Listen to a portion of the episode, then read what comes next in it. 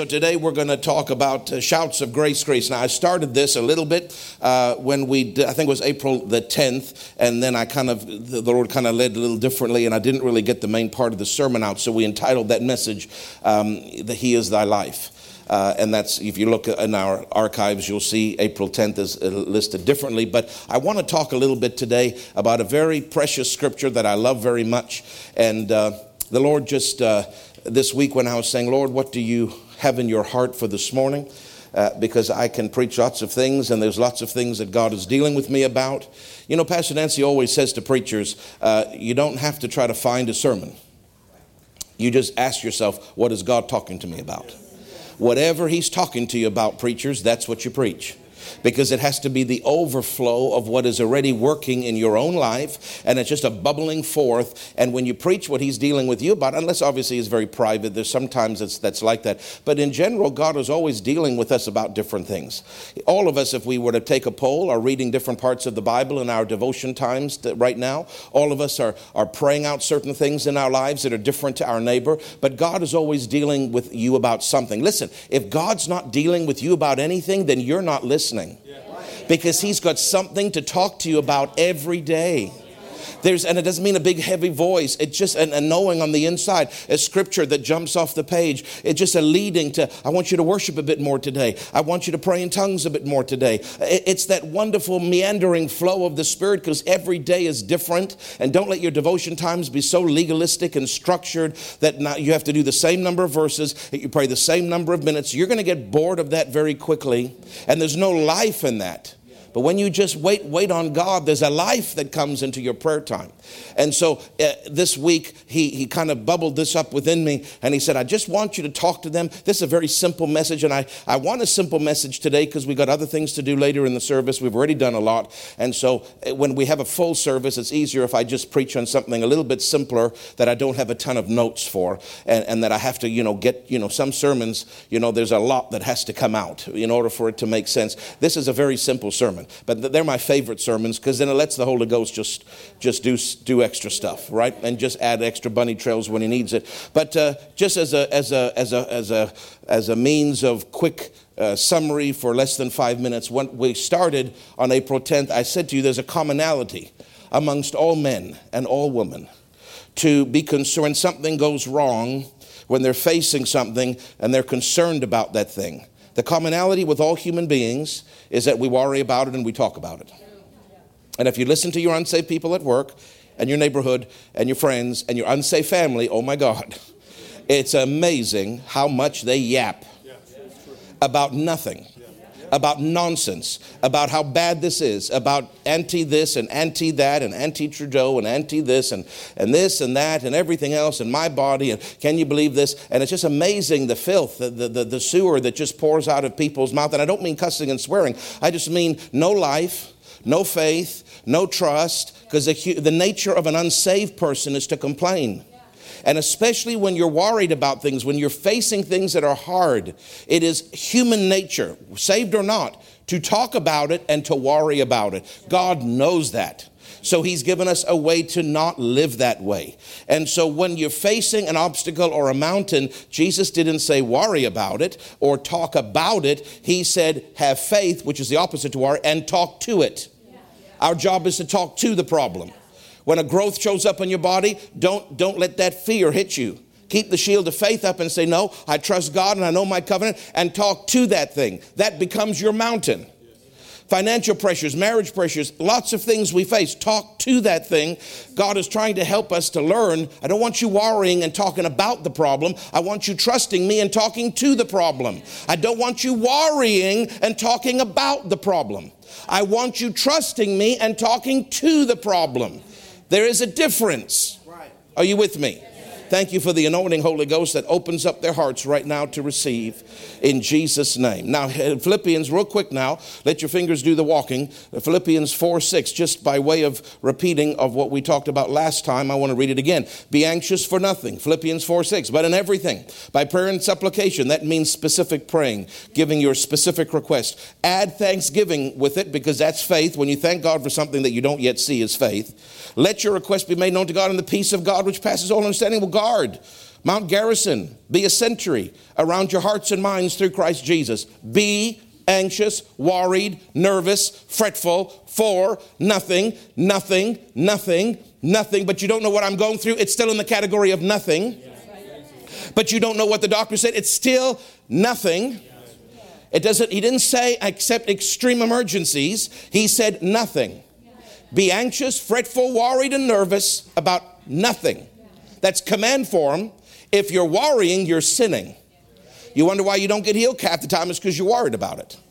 You wonder why you can't get a financial breakthrough? Half the time it's because you're worrying about it. You don't even realize you're worrying.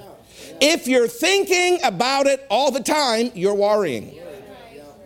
That's one of your litmus tests. How often do I think about this? Now, you may think about it from a perspective of praise. Lord, I trust you.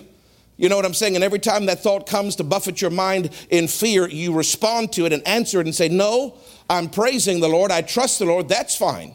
But, if, but how much are you thinking about it and giving into that worry? That will show you that you're not really in faith.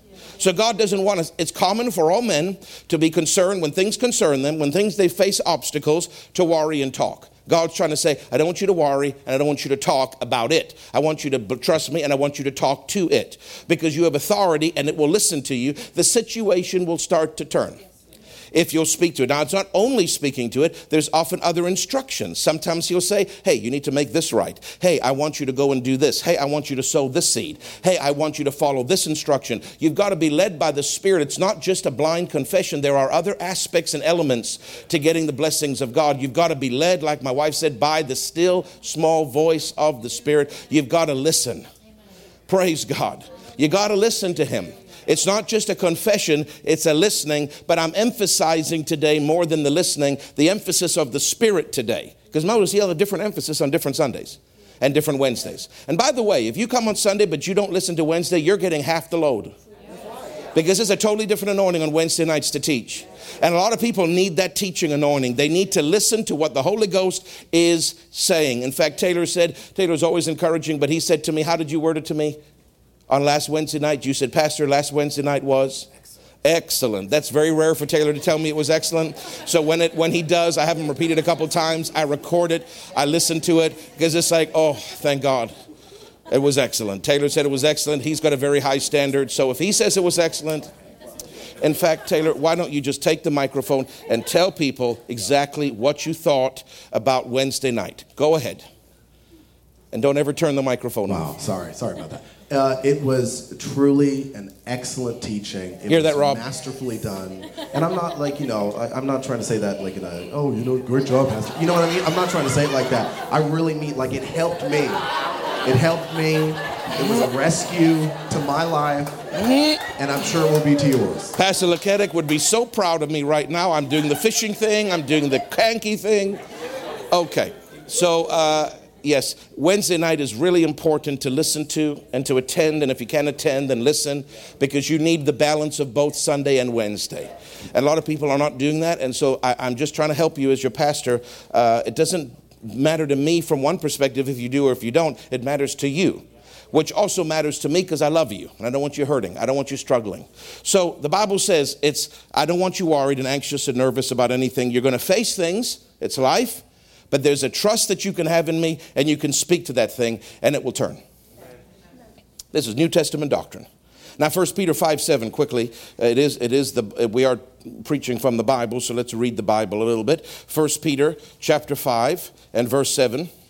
And it says, Casting all your care, all your care, none left out Care means worry, fretting, things that you're concerned about, upon him, for he cares for you. Now be sober and be vigilant, vigilant because your adversary, the enemy, the devil walks as a roaring lion about seeking whom he may devour. How's he going to devour you? Because you're worried.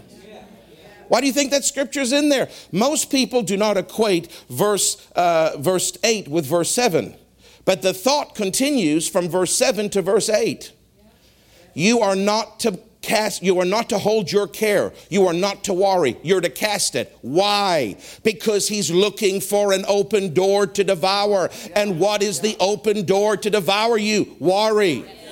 Facing a problem and worrying about it. It opens the door for the adversary to try to consume you When, when Pastor Nancy and the team were walking, they'd preached in Russia in, St. Petersburg. I've walked down, I wasn't there that time, but I've walked those exact stairs many times. And, and it's kind of a steep stair coming out of their sanctuary, don't, going down into the green room. And, and it's kind of high ceilings. And, and, and, and Brother Ike, Pastor Ike Agabogu, he's coming to preach for us in July. It's going to be a wonderful time with him here in July. But, but he, was, he was the last one in that, in that you know, column of ministers going down. And Jesus appeared to him, open vision with his eyes wide open. Jesus was suspended in the air, about 10 feet in the air, and he was crying. And, and, and he, I didn't, he didn't say anything to him, but Jesus looked at him with tears in his eyes. And Pastor Nancy had just preached about the sin of worry. And, and Jesus said to him in that vision, He said, This is the reason why, I'm giving the gist of it, this is the reason why I cannot get over to my children what I want to get to my children because they worry and they do not trust me. It is a sin. You're going to face things. I'm going to face things. We're all going to face things. We are forbidden to worry. If you don't cast the care, you're opening a door to the lion, and he will devour. He doesn't, he doesn't have a right to devour if you stay in faith. Why? Worry is fear, not worry is faith. Trust is faith. So the shield of faith is what? What is a shield? It's a protection.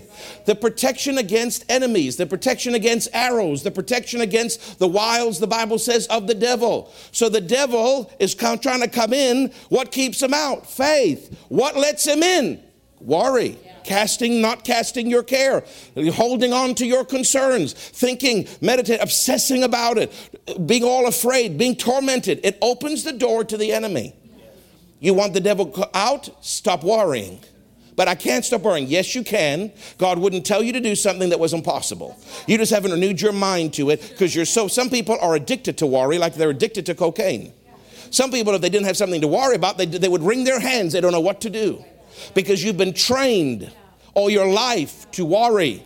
And the kingdom way is to trust and be at peace, not to worry.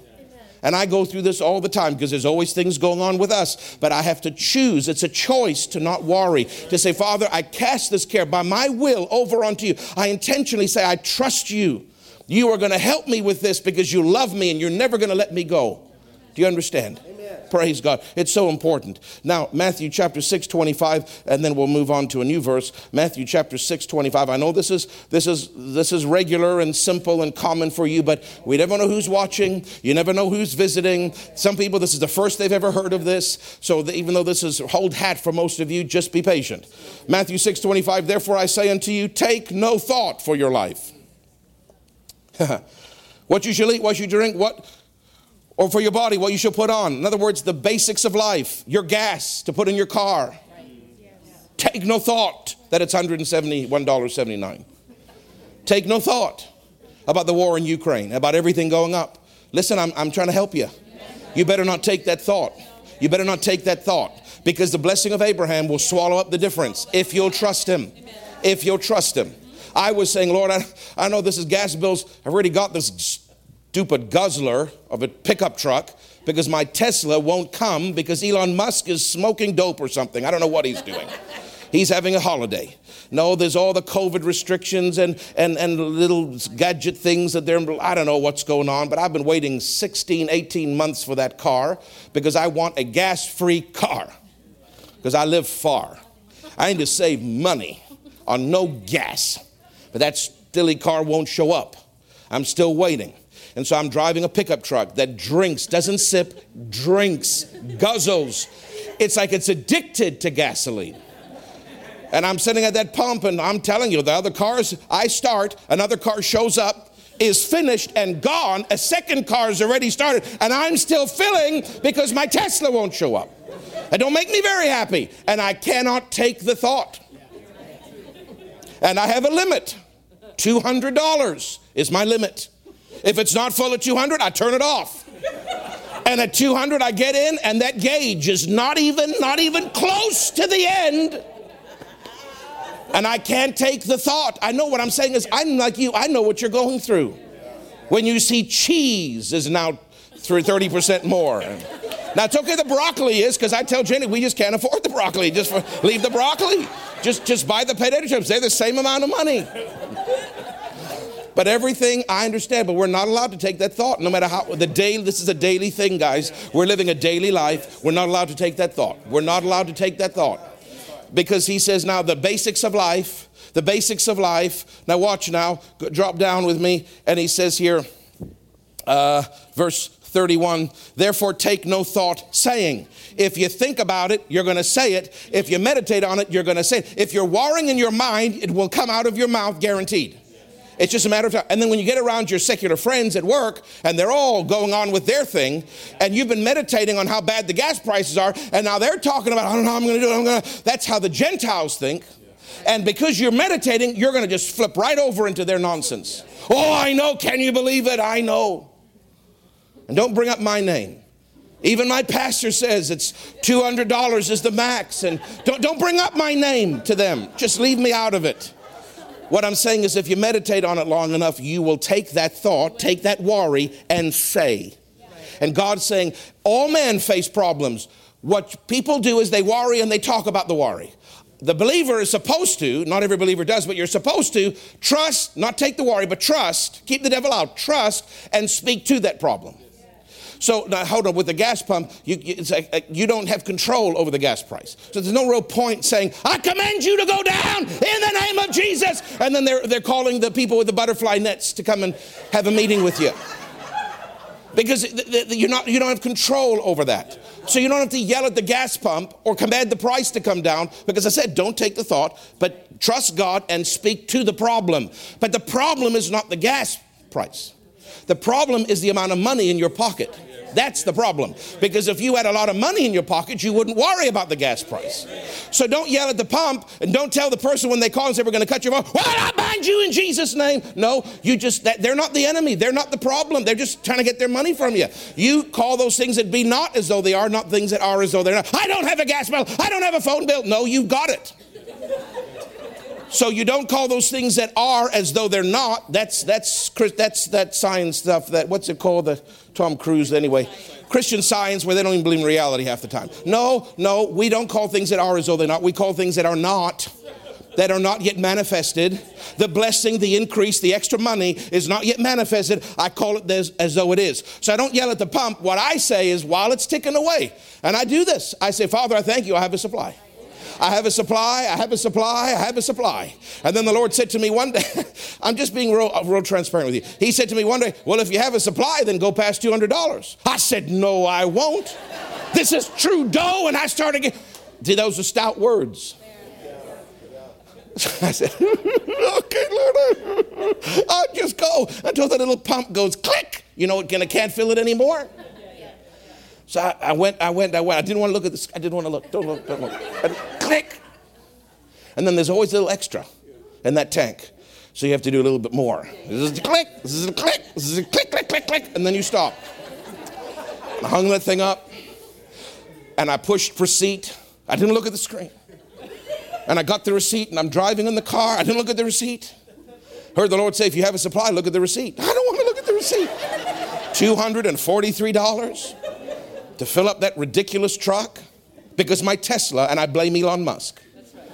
Anyway, he's in SpaceX somewhere. He's gone, he's gone to the moon. We don't know where he went. But they're apparently working on my car. Apparently, Reverend Dan. But then I heard the Lord say, Now, if you have a supply, why are you worrying about it? I said, okay, Lord, I'll just believe you for it. And I'm thinking, well, maybe somebody, you know, maybe some Christian will bless me. And then I got a check in the mail. I know this is simple. It's simple. But then I, I, I got a check. I'm looking at this government of Ontario. The government of Ontario takes my money. They don't give me no money. I'm looking at the check, $566, and I'm thinking, what is that for? And I'm reading the thing, and it says, We want to refund your license plate from 2020. Apparently, you're all getting one. Make sure you tithe on it. You're all getting one. And, and I heard the Holy Ghost say, You see, if you look back now at all that extra, all that extra cost over the last two, three months, he said, This more than covers the difference. I thought, oh, but I didn't know this was coming. Exactly. Now you say, but it doesn't matter whether you confess or not. Everybody gets it. So that wasn't because of your confession. In this case, that's true. Everybody gets it. It wasn't based on my confession. But the Lord was trying to show me I can do things that you don't know about. I've got lots of ways to help you, whether it's the government or whether it's a surprise here or a gift there or, or some other person that you don't even know that just feels compelled. I've got ways to do it. So what do we do? We're not taking the thought and talking about that thought because if you see here verse 31, take no thought saying what shall we eat, what shall we drink, how are we going to get gas, how are we going to pay the mortgage, where we shall we clothe. After all these things does the Gentiles, uncovenanted men that don't know God, they seek these words. They say these things. For your heavenly Father knoweth what you have need of. So just seek first the kingdom and everything you need. Just put him first. Just put the tithe first. Just put your just put your confession first. Just put faith first. Do it God's way, and I'm going to take care of everything else. Everything else.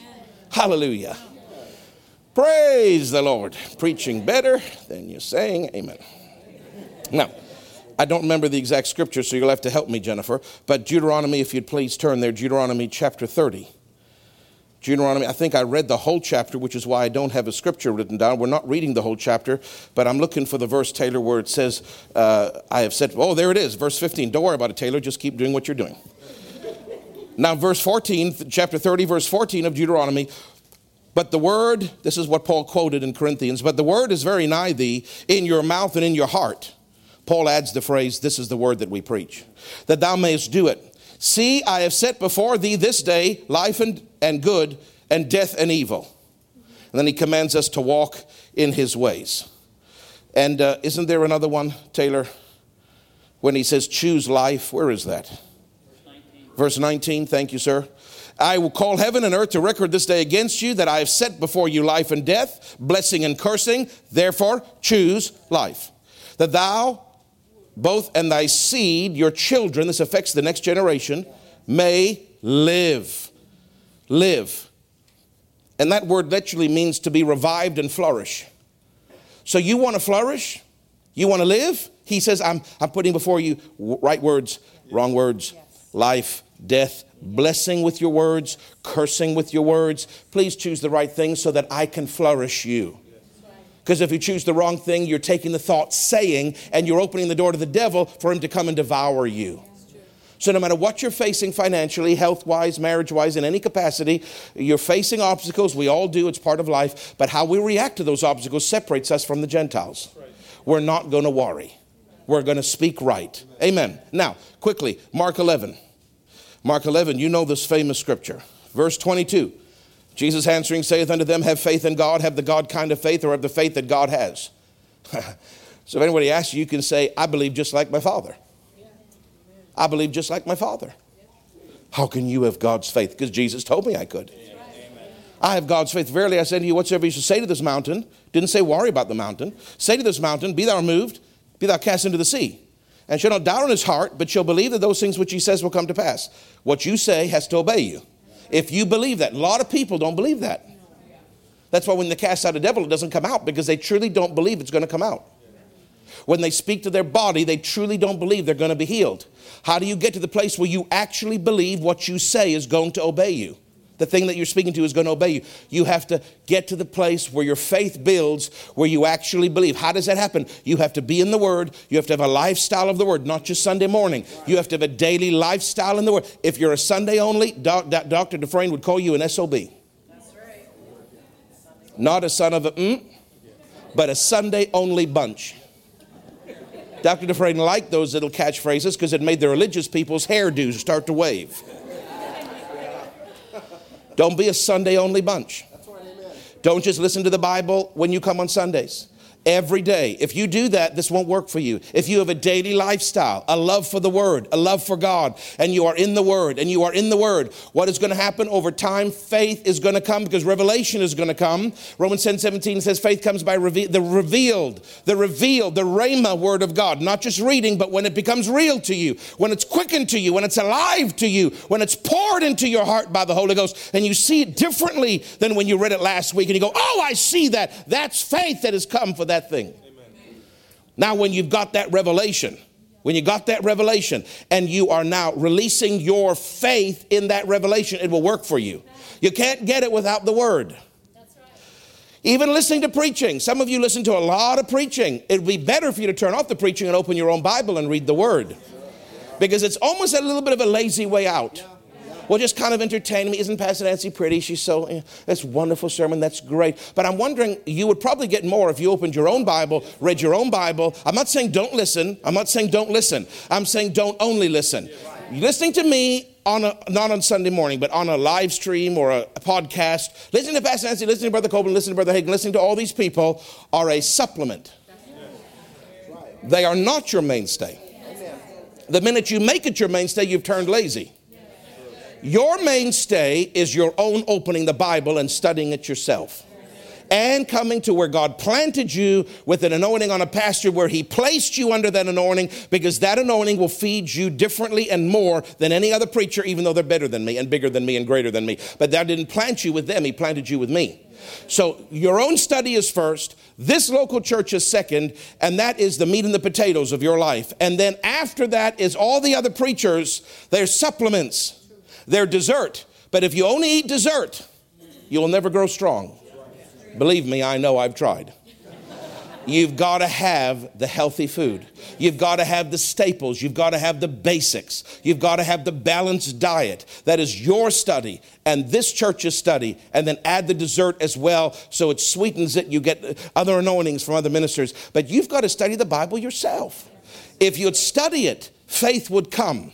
You say, but how do I get to the place where I really believe that what I say it's going to obey me? Get in the word until faith comes. You'll know it when it's there because when you speak, you'll believe with all your heart this is going to happen. And when you get to that place, you'll, you can say to any mountain, be thou removed and cast into sea, don't doubt in your heart, but believe that what those things which you say will come to pass, and you'll have whatsoever you say. What a powerful, what a powerful promise. Did you notice the mountain was not to be whined and complained and worried about? The mountain was to be spoken to. Okay, now turn with me over to our main verse, which is in the book of Zechariah. Do you know where that is? Zechariah chapter 4. This is the, I believe it's the second, the second last book of the Bible, on the new of the Old Testament at least. It's right before Malachi. Zechariah chapter 4. Pat, Reverend Greg, that's in the Old Testament, brother, not the New. Zechariah chapter 4 and verse. Amen. This is what the Lord said to talk on today, honey.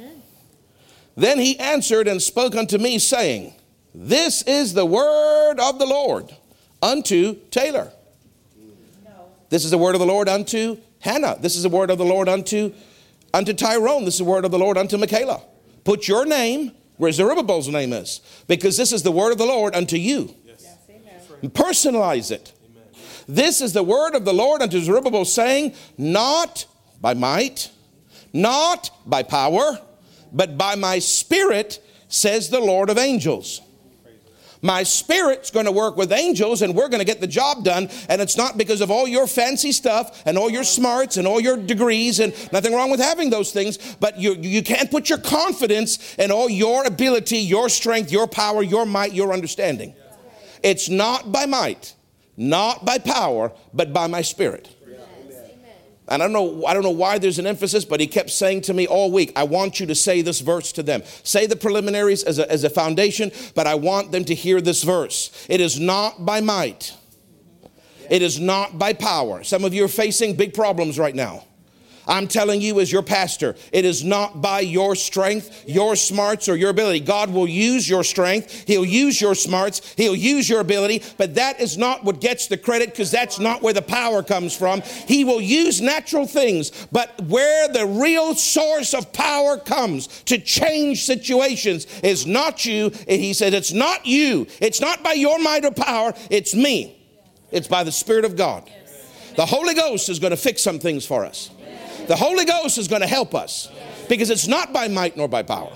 Now, watch the next verse. Who art thou? Oh, I love it. I love it. He's talking to a mountain. Now, Jesus didn't even have, you know, Jesus, I'm sure, preached it with attitude, but we weren't there to hear him. So we just have the recorded words in Mark 11 23. He said, Say unto this mountain. He just said, Say unto the mountain. Just a factual statement. Just say to the mountain, Be removed and cast into the sea. But Zechariah and Zerubbabel, they got a bit of attitude going down. They are from Jamaica, man. They are, they are, they are Caribbean brothers. They got an attitude. I'm telling you, this, I think Jesus, I think Jesus said it with attitude, but we didn't hear him say it. We only see the words. But there's an attitude that they have. They just didn't talk to the mountain. They said, Who do you think you are? They had a conversation with that mountain. Hey, hey, hey, you! Look at me. Look at me. Look at me. Who do you think you are? You see the attitude? That's the spirit of faith. The spirit of faith is a holy, glorified attitude of aggression in the face of darkness. When there is a problem, yes, you're going to speak to it, but why don't you why don't you slap it around a bit first? Right? I don't I don't support Ollie's behavior, but he found a rat outside. I caught him. I tried to rescue the poor rodent, the vermin, because I didn't want the thing to die, even though it is vermin. But he found that in the yard and he pulled it over with, you know, had it in his mouth. And then I watched him. I said, What is he doing? And he drops it and the thing scurries and then he hits it with his paw and he goes and grabs it with his mouth and shakes it and then drops it to watch what happens. And it goes, grab, and I said, oh, Oliver, leave that alone. It'll give you rabies or something. He'd killed it by the time I got out there, but he just, he, he, he wasn't just out for the kill. He wanted to have some fun. That's the bull. Either that's the French or that's the bull. I don't know which it is. I'm not sure if it's the French side of him or the bulldog side of him, but they wanted to have some fun bullying that little rat. You, can, you got a problem to deal with, and you can just talk to it, but it's okay to have some fun. Slap it around a bit. I'm serious. Slap it around a bit. Hey, growth. Yeah, I'm talking to you, you ugly thing. Hey, growth. I'm talking to you. Yeah, I'm talking to you, growth. Who do you think you are? Do you know who I am? Who do you think you are? You're from hell. I'm from heaven. Hell has never been in heaven once in all of eternity. Who do you think you are? Who art thou, mountain? Who do you think you are to stand before the man? See, you got to think of yourself right. You see, those, those, those are wretched little spies, those 10 little spineless wimps. Two had spines, 10 had no spines. They needed a spine transplant. They said, We are grasshoppers in their sight, and they think we're also, and we see them as giants. See, they saw themselves as small. So it We are grasshoppers. It didn't say they said we are grasshoppers. Read it. It says, We are grasshoppers to them. So what are they saying? We are small, they are big. We are weak, they are strong. We are not able, they are able. That is not covenant talk. What did the covenant people with spines say? No, no, no. The land is good and delightsome. Let us go up at once to possess it, for we are well able. Did you notice they didn't even talk about the giants? They didn't even bring up the word giant in their discussion, other than, other than to say, We saw the sons of Anak, but we're going to eat them for breakfast. They are bread for us. Their defense is departed. Let us go up at once. You see, that's the spirit of faith. That's spines. That is strength. That, that, is what, that is what we're trying to raise up in this church. They didn't, he didn't look at, and, you see, if you look at yourself as weak and small, you will talk weak and small. But if you look at yourself as strong in the Lord and in the power of his might, Ephesians 6. If you look at yourself as an eagle and not a chicken, if you look at yourself as somebody that's been given dominion and power, you won't just look at the mountain and go, you look at the mountain and say, Who do you think you are? To stand before me. You see, they see themselves right. That's not pride. That's not pride. Pride is when I say, which in this case is true, Greg, I'm better than you. I mean, I mean, I mean, that's pride. But that's not true. Pride is when you think you're better than someone. That's actually where racism originates from, where you think you're better than someone. That's where, that's where, that's where, you know, that all that nonsense comes. Pride is where, so the devil thought he was better than God. And how did that work out for him? Then he became jealous of God because he thought he was better than God and more beautiful than God and more powerful than God. And then he decided to kill God because Jesus said he was a murderer from the beginning. And God said, Blick. It wasn't some big war. Okay? Blick. The devil wants you to think he's so big. It's a plick. And when we're having dinner with Jesus, I'm personally going to probably be having um, veal, maybe. I'm not sure what I'm going to order on that special dinner. I might have three different meats. We're just going to see. But on the marriage supper of the Lamb, when we get to heaven, and Satan, for all these billions of years, has been planning this big event where he's going to storm heaven, kill Jesus, kill the Father, and sit on the throne. And Jesus is sitting there, Greg, you're going to be way down the end, but I'm going to be right by Jesus.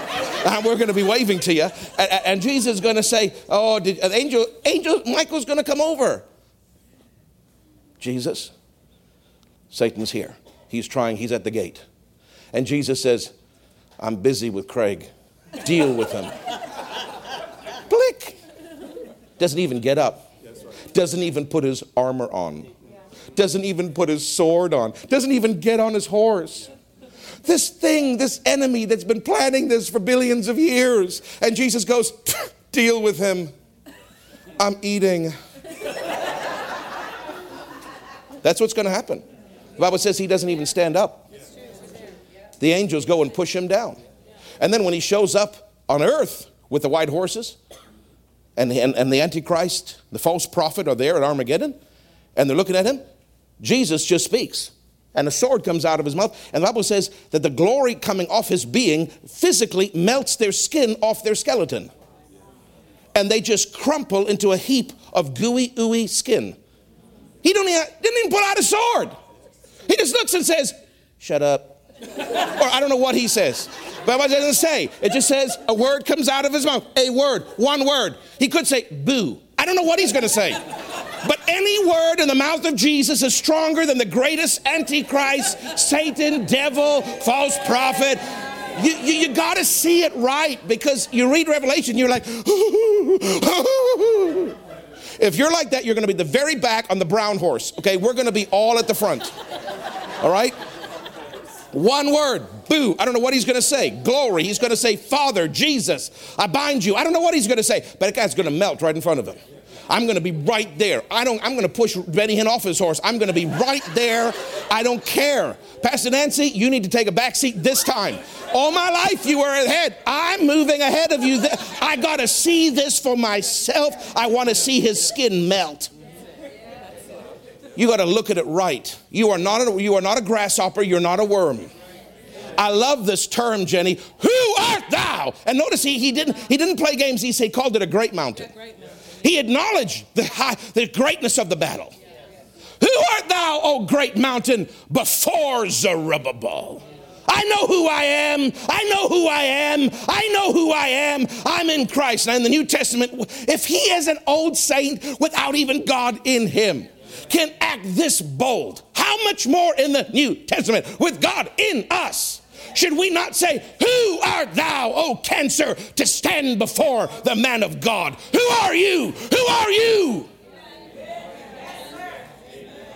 You see that boldness? That's what will kill cancer. That's what will change financial hardship. That's what will cause you to keep your house when they say you're going to lose your house. That's what will change your marriage. It's this when they surrounded me on that platform in India and they were coming at me, and some of them had weapons, some of them didn't, and I felt the fear. But then the anointing came on me, and I grabbed that case, and before I even started to spin, I said, I remember, I said, Who do you think? You know who I am? And I started spinning. That's just how God led me to do it, like a whirlwind. And then those angels struck them like statues. And that little angel, which uh, not a little angel, he looked little to me, but he was in the form of a human, came through to help me escape. But I remember the aggression, the, the spirit of faith was, who do you think you know? At first, it was panic. They're going to kill me.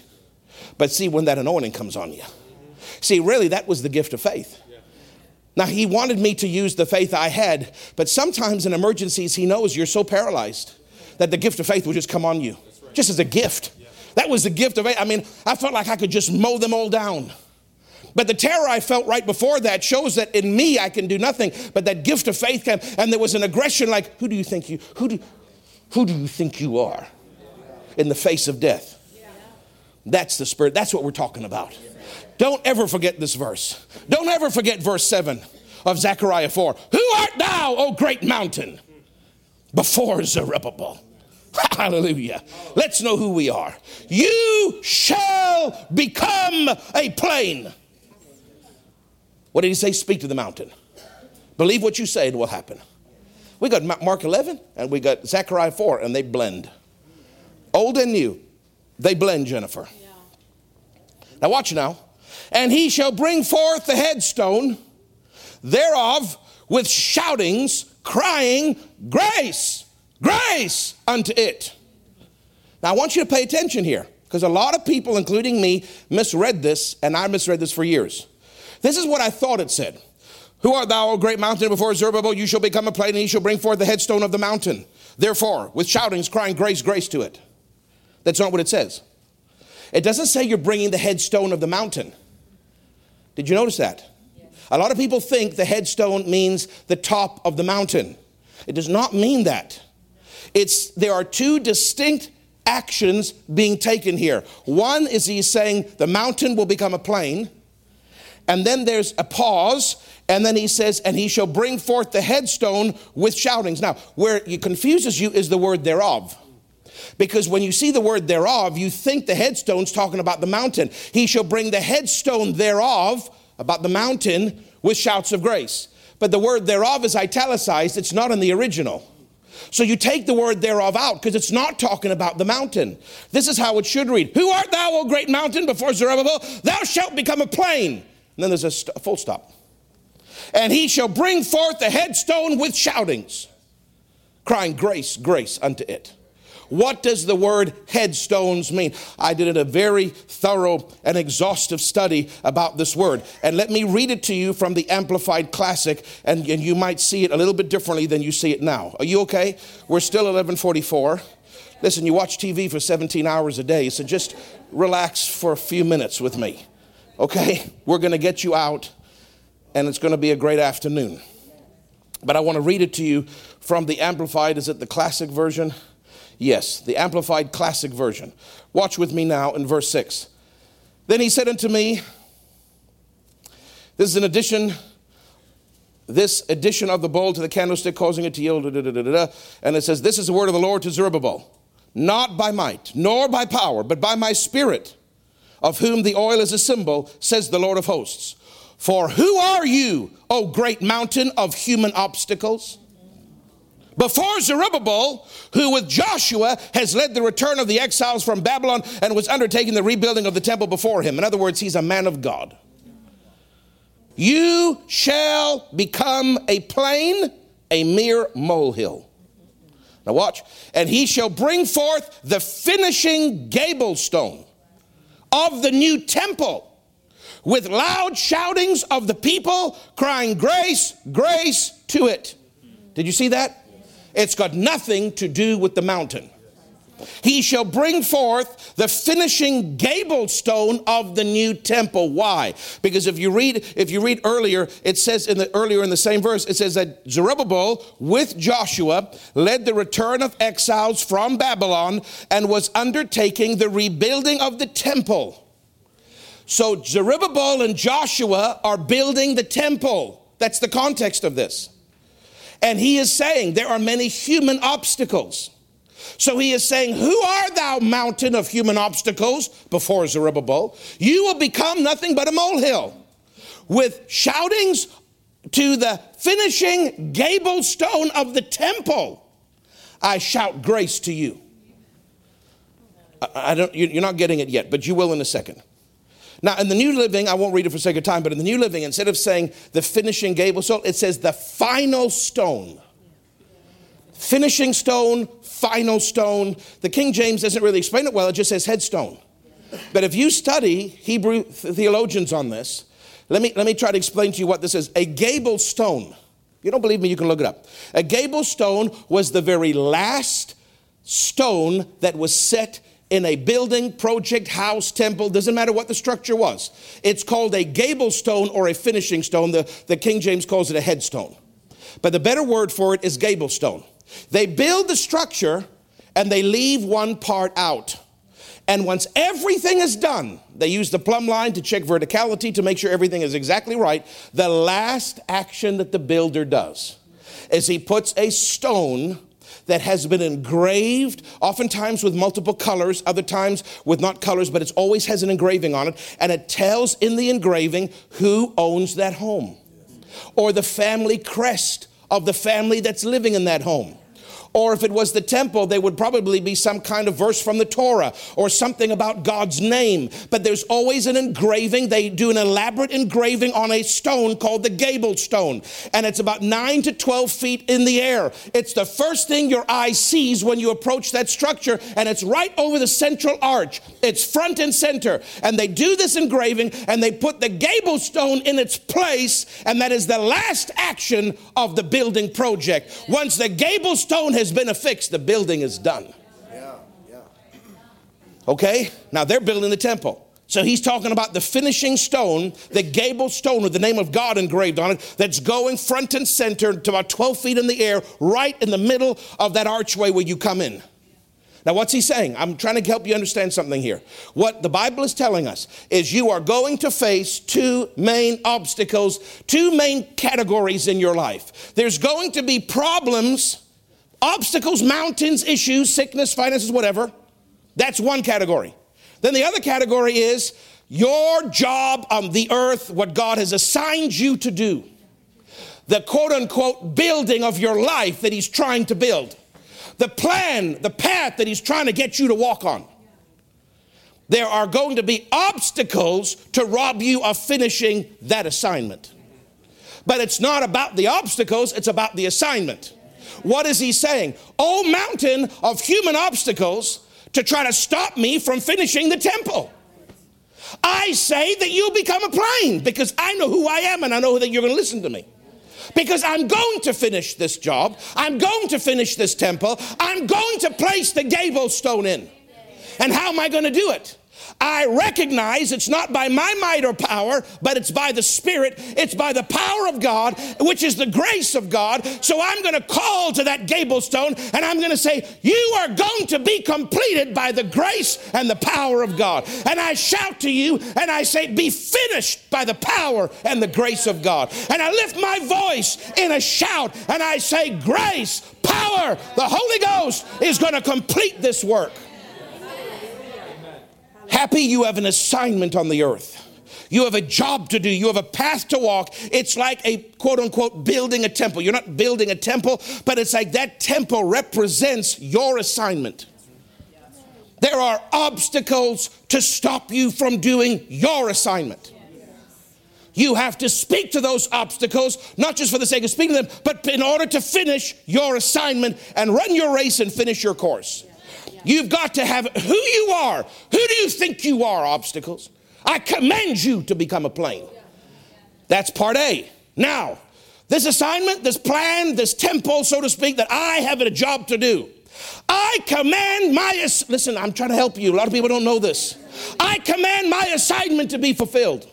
I command the finishing gable stone of my call to be set in place. It is not done because I have not lived my life. I am in a building process, like they were in a building process of that temple. But I see by the eye of faith that my gable stone will be placed. I will finish my race. I will live my life and I will obey the call. I will do everything God told me to do and I will not be, it will not be aborted or slowed down. I call the, listen to me, I call the completion of my assignment in the earth, I call it by the power of the Holy Ghost to come to pass. Are you hearing me? Are you going to be a doer of this? Tyrone, you have an assignment. You're maybe, everybody is in a different phase of their project, of their assignment, how much it's built. Or you could look at it like a path. Everybody's at a different level, how far they've walked that path. But this is a building analogy not a path analogy. So let me use it. Your assignment is a temple. You might only be putting the outer walls up. The younger you are, the further you have to go in your building project to finish your assignment. If you're older, you might be you might be finishing the inner touches on the inside. But everybody has a temple to build. Everybody has an assignment in the earth. And what God is trying to show us here is you're not going to fulfill what God's asked you to do in just your own ability. It's got to be the grace and the anointing and the Spirit of God to help you. But what you need to do is not just talk to the mountain that's trying to stop you from that assignment, you've got to actually speak to that assignment. You've got to speak to the gable finishing stone and say, I call my assignment, it will be fulfilled. My assignment will be fulfilled. The finishing stone will be placed in my life before I stop breathing oxygen. It will be finished, and I say, the grace and the glory and the anointing and the Spirit of God cause it to come to pass. Cause it to come to pass. I say that over me. I say, Lord, I don't know everything you've asked me to do, but I call, I call everything you've asked me to do on this earth, I call it completed. I call the gable stone affixed. Because it's not going to happen because I'm so great. It's going to happen because of the grace of God. It's going to happen because of the Spirit of God. It's going to happen because of the anointing of God. It's going to happen because of the favor of God. It's going to happen because of the angels of God.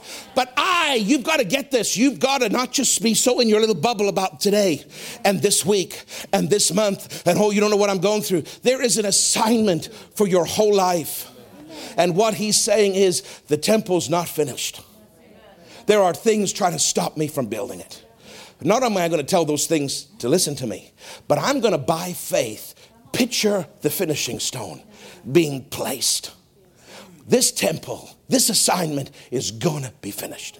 And it's going to be finished because God's grace and anointing is helping me to do it. I don't take the credit. It's not by might or by power. It's by the grace and the anointing and the Spirit of God. But the key principle is here is you've got to start calling the completion of your assignment. Call it.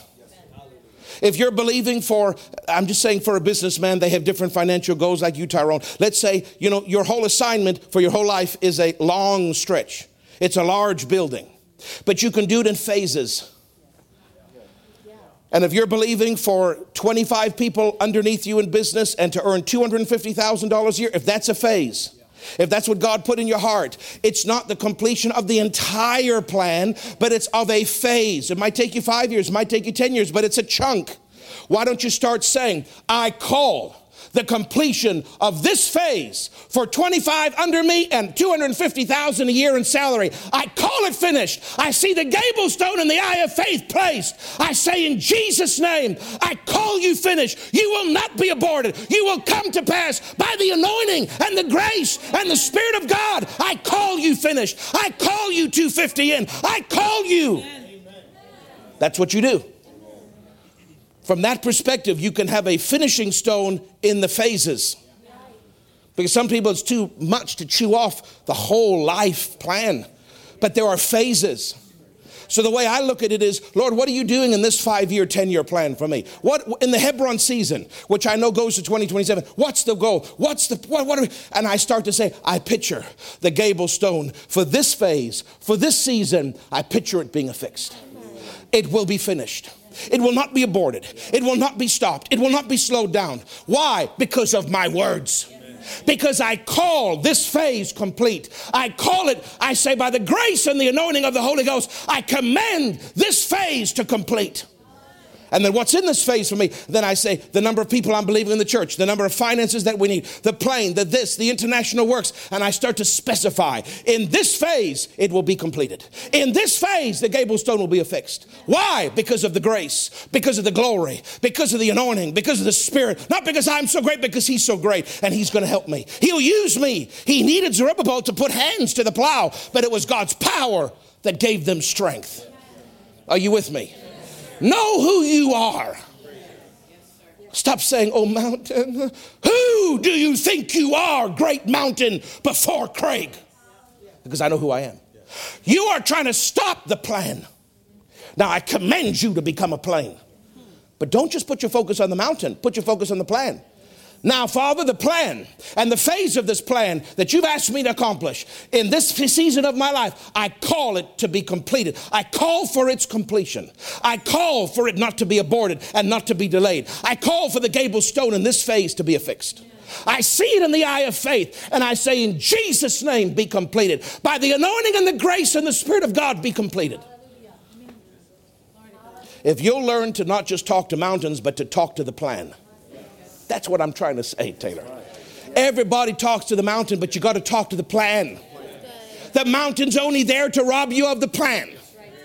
Talk to the plan. Talk to the plan. If you don't even know what the plan is, how can you talk to it? Get in the Holy Ghost and pray until you know the plan.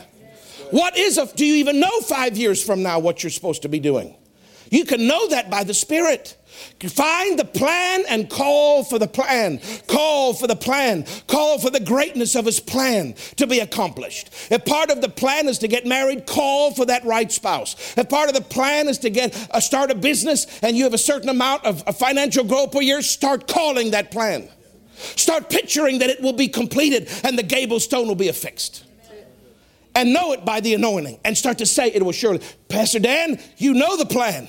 You don't know it all, but you know some of it. Start calling, not just the mountain, start calling the plan. I call Inverness. I call it established. Lord, I believe in you for whatever it is. Let's say I'm believing for 10 people by the end of the year. Lord, I call, I see the gable stone affixed to that. It will surely come to pass. I say grace, anointing, Holy Ghost, do it in Jesus' name. And then you do the natural what he tells you to do, but the power is working to complete that part of your plan. Everybody is only talking to the enemy and the mountain, but you've got to remember the mountain is there to stop you. What does Jesus say? Speak to the mountain. What's the next thing he says? And whatsoever things you desire when you pray. In other words, whatever's on your heart, whatever you want. We could say, whatever I've put on your heart, whatever is the plan for you, whatever is the desire for you. Believe you receive it and you shall have it. Why? The mountain is there to stop you receiving. Verse 23 is there to stop you receiving. Verse 24. The mountain is there to stop you receiving the temple finished. You understand? You got to be plan focused and not mountain focused. Don't you notice Pastor Nancy doesn't talk about the mountain very much? She's constantly saying the greatness of his plan. The greatness of his plan will come to pass. The greatness of his plan will come to pass. When I'm around her and she's got goals for the television, that's part of a phase of the plan. And I'll hear her say, and I say that we'll have that many partners. What's she saying? She's seeing the gable stone affixed. And I say in Jesus' name, by the power of the Holy Ghost, that's the grace. I say in Jesus' name, you come to pass. The plan will be accomplished. The plan will not be aborted. You see, that's what I'm trying to get this congregation to see. There is a plan for us corporately, but there's a plan for you personally. There's a plan for your life, for your marriage, for your business, for your finances. There's a plan for you. Find out the plan and don't just always talk to the mountain, but talk to the mountain in relation to the plan. Call for the plan to come to pass. The plan needs your call. The plan needs your faith. The plan needs the anointing of the Holy Ghost to cause it to come to pass. Jenny, I see the gable stone. I see it. In the different phases that I'm in, the different things, the different plans, the many plans within the big plan, I can see it. I can see what Hebron's supposed to look like. I can see what this church is supposed to look like in, in four or five years from now. I can see that new building. These are all phases of the bigger plan. I'm calling, I'm calling the plan to come to pass. I'm imagining the gable stone affixed on that new building, the gable stone affixed on aviation, the gable stone affixed on a certain number of believe. I'm believing for a certain number of people to get born again and saved. I, I, that number, I'm calling for it. Right now, he said, believe me, for 500 runners in Hebron. That is, that is a gable stone. That is the finishing. Lord, I'm calling for that 500 runners in Hebron that you're going to grow the church. See, I'm picturing, I'm imagining with holy intention and holy faith and a holy imagination, it will come to pass. I call for the 500 runners. I call for it. See, what am I doing? The gable stone, the finishing is going to be affixed. It's going to come to pass. But as I'm saying it, I'm saying in Jesus' name, because I have New Testament authority, in Jesus' name, by the power of the Holy Ghost, by the grace and by the Spirit of God, because that's how it happens. I call for the plan. I call for the plan. I call for the 500. I call for the 40,000 a week. What am I doing? I'm not just focusing on the mountain, I'm focusing on the plan. There is a sense of hope in you when you know that there's a, a destiny for you. So many people are focused on the negative, but turn around, put your back to the devil, put your back to the mountain, and look at what has God asked you to accomplish. What is His plan for you? There is great things in your future. Amen. Don't just go, wow, that's wonderful, and never think about it again. Start calling for it. Start calling. That's Pastor Nancy's always talking about call for the plan. If you if you're around her, she's constantly calling for the plan. Yes. I say this will come to pass. And guess what? Like magic, it comes to pass. Why? Because the anointing does it. But why? The anointing needs your words. Amen. When the, when, the, um, when the mountain comes to stop, who do you think you are? Do you know who I am? Become a plain. Then I forget about you. I focus on the plan. Now I call for that plan. I call for the finishing gable stone of that plan. It will surely be completed. It will come to pass. By the anointing of God, it will come to pass. That's how I live most of the time. I'm not talking to the mountain, I'm talking to the plan. Every now and then I'll see a mountain pop up. Get down in Jesus' name. Who do you think you are? Don't you know who I am? I'm Zerubbabel. You shut up, devil. Now I go back to the plan. I go back to the plan. I'm trying to help you. Some of you don't even know what God's plan is for your life. You better start to pray and fast and seek God and find out what He's asked you to do so that your life has purpose. So you wake up in the morning going, Today's one more step toward the finishing of this plan. Amen. Hallelujah. Father, bless the people. I love them. I appreciate them. Lord, you said to me, encourage them. Encourage them that it's not by their abilities, it's by my power. It's by my spirit. I'm going to do it for them. And tell them, yes, talk to the mountain, but talk about the plan. Call forth the completion of the plan by my grace. Tell them to picture in their mind that this is going to come to pass. It's not just a pipe dream, it's going to happen. And Father, when they do that, it will fill their life with strength and purpose and energy, and they'll be so excited about waking up in the morning. Even if the job they have they don't like right now, but they know that there's something better on the horizon, there's the plan that has to come to pass. And that, that, that will strengthen us through every dark valley we go through, keeping our eyes that the plan will be accomplished. And we give you praise and we give you glory. And everybody said, In the mighty name of Jesus, amen and amen. Hallelujah.